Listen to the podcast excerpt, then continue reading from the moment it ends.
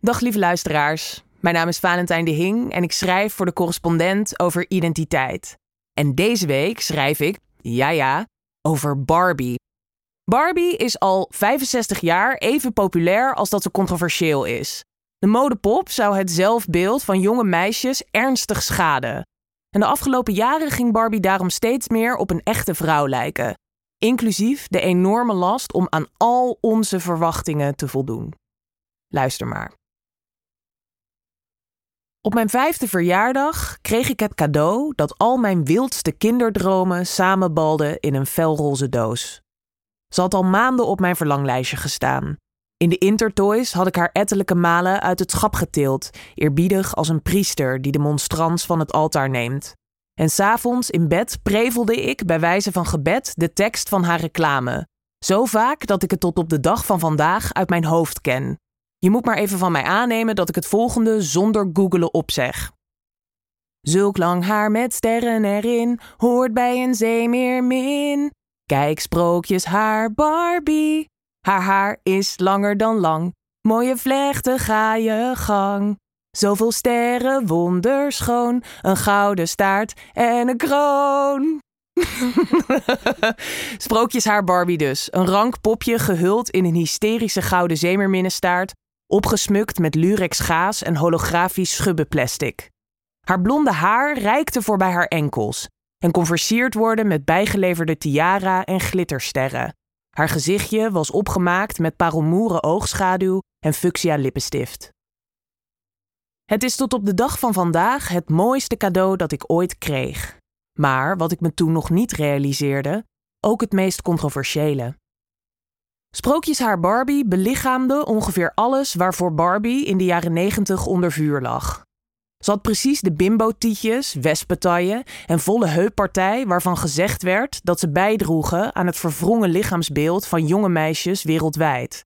Haar meerminnenstaart kon je veranderen in een loeistrakke rok waarin een echte vrouw nauwelijks had kunnen bewegen. En net als alle Barbies van toen had ze gestrekte voetjes, in eeuwige afwachting van hooggehakte schoentjes de folterwerktuigen van het patriarchaat. Kortom, Barbie was alles wat het feminisme niet voor dienstdochters wenste. Ze representeerde de vrouw in haar meest ongeëmancipeerde, gekeurslijfde en behaagzieke verschijning. Ook al had Barbie elke denkbare baan, met haar ongenaakbare uiterlijk en oppervlakkig perfecte leventje, was ze volgens velen totaal ongeschikt als rolmodel. En dat heeft Mattel, moederbedrijf van het omstreden modepopje, geweten. Met het gloren van de vierde feministische golf raakte Barbie gestaag uit de mode. Sinds 2009 kelderde het aandeel van Barbie op de internationale speelgoedmarkt. Een charme-offensief volgde. Vanaf 2016 werd Barbie een stuk diverser. Er kwamen poppen met meer huidskleuren en haartexturen, meer lichaamstypen en fysieke en verstandelijke beperkingen. De voetjes werden bij een deel van de poppen plat of verstelbaar. Allemaal zodat meisjes van nu kunnen spelen met een pop die een stuk meer aansluit bij wie ze zijn en de vrouwen die ze om zich heen hebben. De nieuwste poging tot eerherstel is de film Barbie, die net in première ging. De Barbie-wereld uit de trailer lijkt een soort versmelting van wat Barbie was en wat ze nu is. In de film gaan Barbies nog altijd gekleed in roze en glitter, wonen ze in droomvilla's in snoepjeskleuren en dragen ze louter stiletto's. Maar zijn Barbies van kleur, dikke Barbies, zelfs een Barbie die gespeeld wordt door een transgender actrice. Geweldig natuurlijk, maar toch.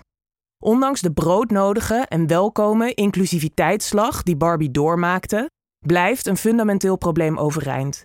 Want hoe preciezer en foutlozer Barbie echte vrouwen moet representeren, hoe meer we haar in een keurslijf wringen.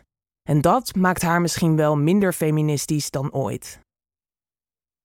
Het is haast niet voor te stellen, maar toen de eerste Barbiepop in 1959 op de markt kwam, was dat niets minder dan een feministische overwinning. Tot die tijd hadden er vooral mollige babypoppen bestaan, die jonge meisjes spelenderwijs klaar moesten stomen voor het moederschap. Dat meisjes met een volwassen pop zouden spelen was voor Barbie ondenkbaar.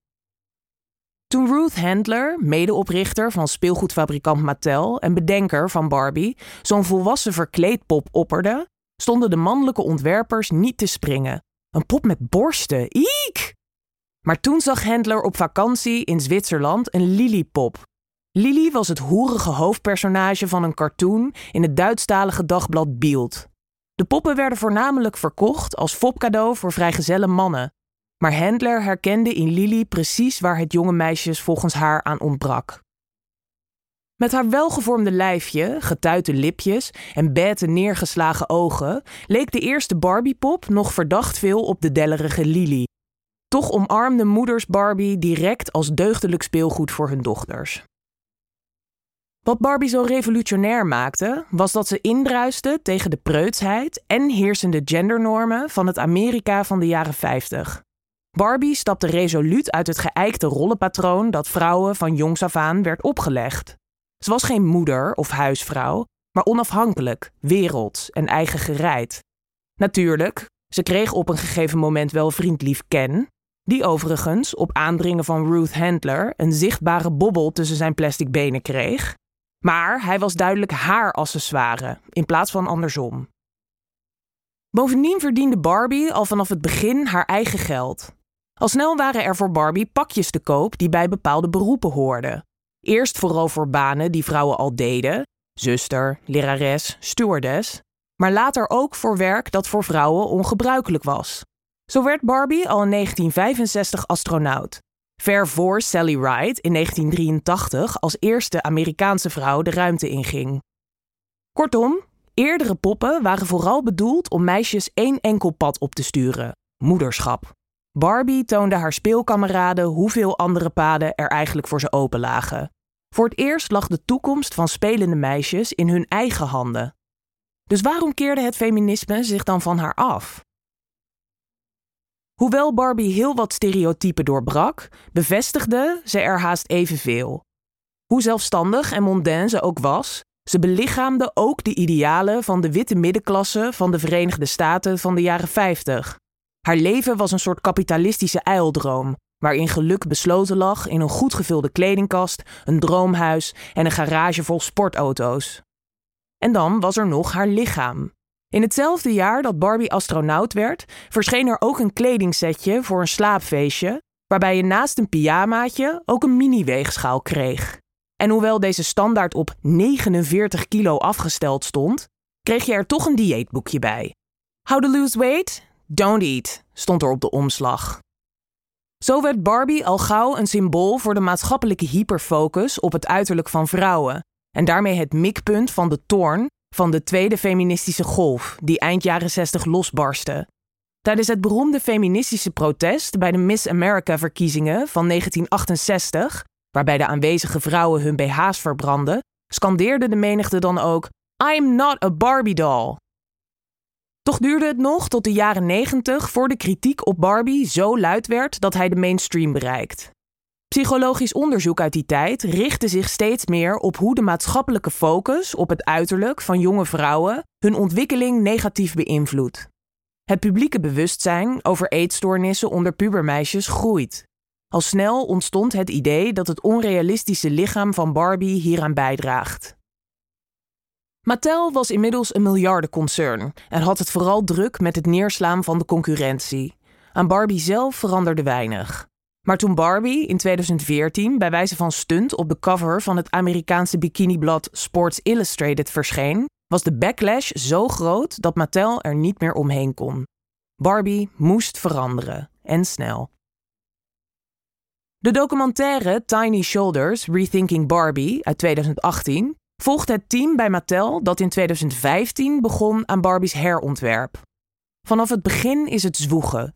Kim Colmoni, hoofdontwerper van Barbie, is overtuigd van de noodzaak om Barbie's lichaam aan te passen. Maar ze moet haar best doen om haar team te overtuigen. Wat als het gezien wordt als opnieuw een goedkope stunt? Bovendien spelen er praktische bezwaren. Om Barbie's beentjes te bewegen is er altijd wat ruimte nodig. Maar als de kier tussen Barbie's dijen blijft, vindt de wereld straks misschien dat Mattel niet ver genoeg gegaan is. Toch, de noodzaak voor het herontwerp wordt ook evidenter. In de docu is een proefspeelsessie op Mattels hoofdkantoor te zien. De jonge meisjes vinden het maar niks, die voluptueuze Barbie. Dat is geen echte Barbie, die is dik, giechelen ze. Ze hebben duidelijk stellige ideeën over hoe het stukje plastic in de vorm van een vrouwtje eruit moet zien om een echte Barbie te zijn. En ondertussen vraag je je af wat er gebeurt als hun oordeel zich in de puberteit naar binnen keert. Je zou natuurlijk willen dat deze kinderen kunnen spelen met een pop die hun onzekerheden niet bevestigt, maar wegneemt. Die ze beschermt voor schoonheidsoordelen, in plaats van ze aan te leren. En tegelijkertijd hun fantasie aanwakkert en ze laat wegdromen bij een leven van later dat nog even niet realistisch hoeft te zijn. Zoals Michelle Chidoni, hoofd PR van Mattel, zich afvraagt in Tiny Shoulders: leggen we niet veel te veel verantwoordelijkheid op de plastic schoudertjes van een pop? En inderdaad, ook na alle aanpassingen lijkt de last op Barbie's schouders nauwelijks geslonken. In plaats van gewoon te kunnen zijn, gaat ze nog altijd gebukt onder de verwachtingen die de maatschappij haar oplegt. Zelfs in de roep om een pop met dezelfde imperfecties als echte vrouwen schuilt een dwingende vraag om perfectie.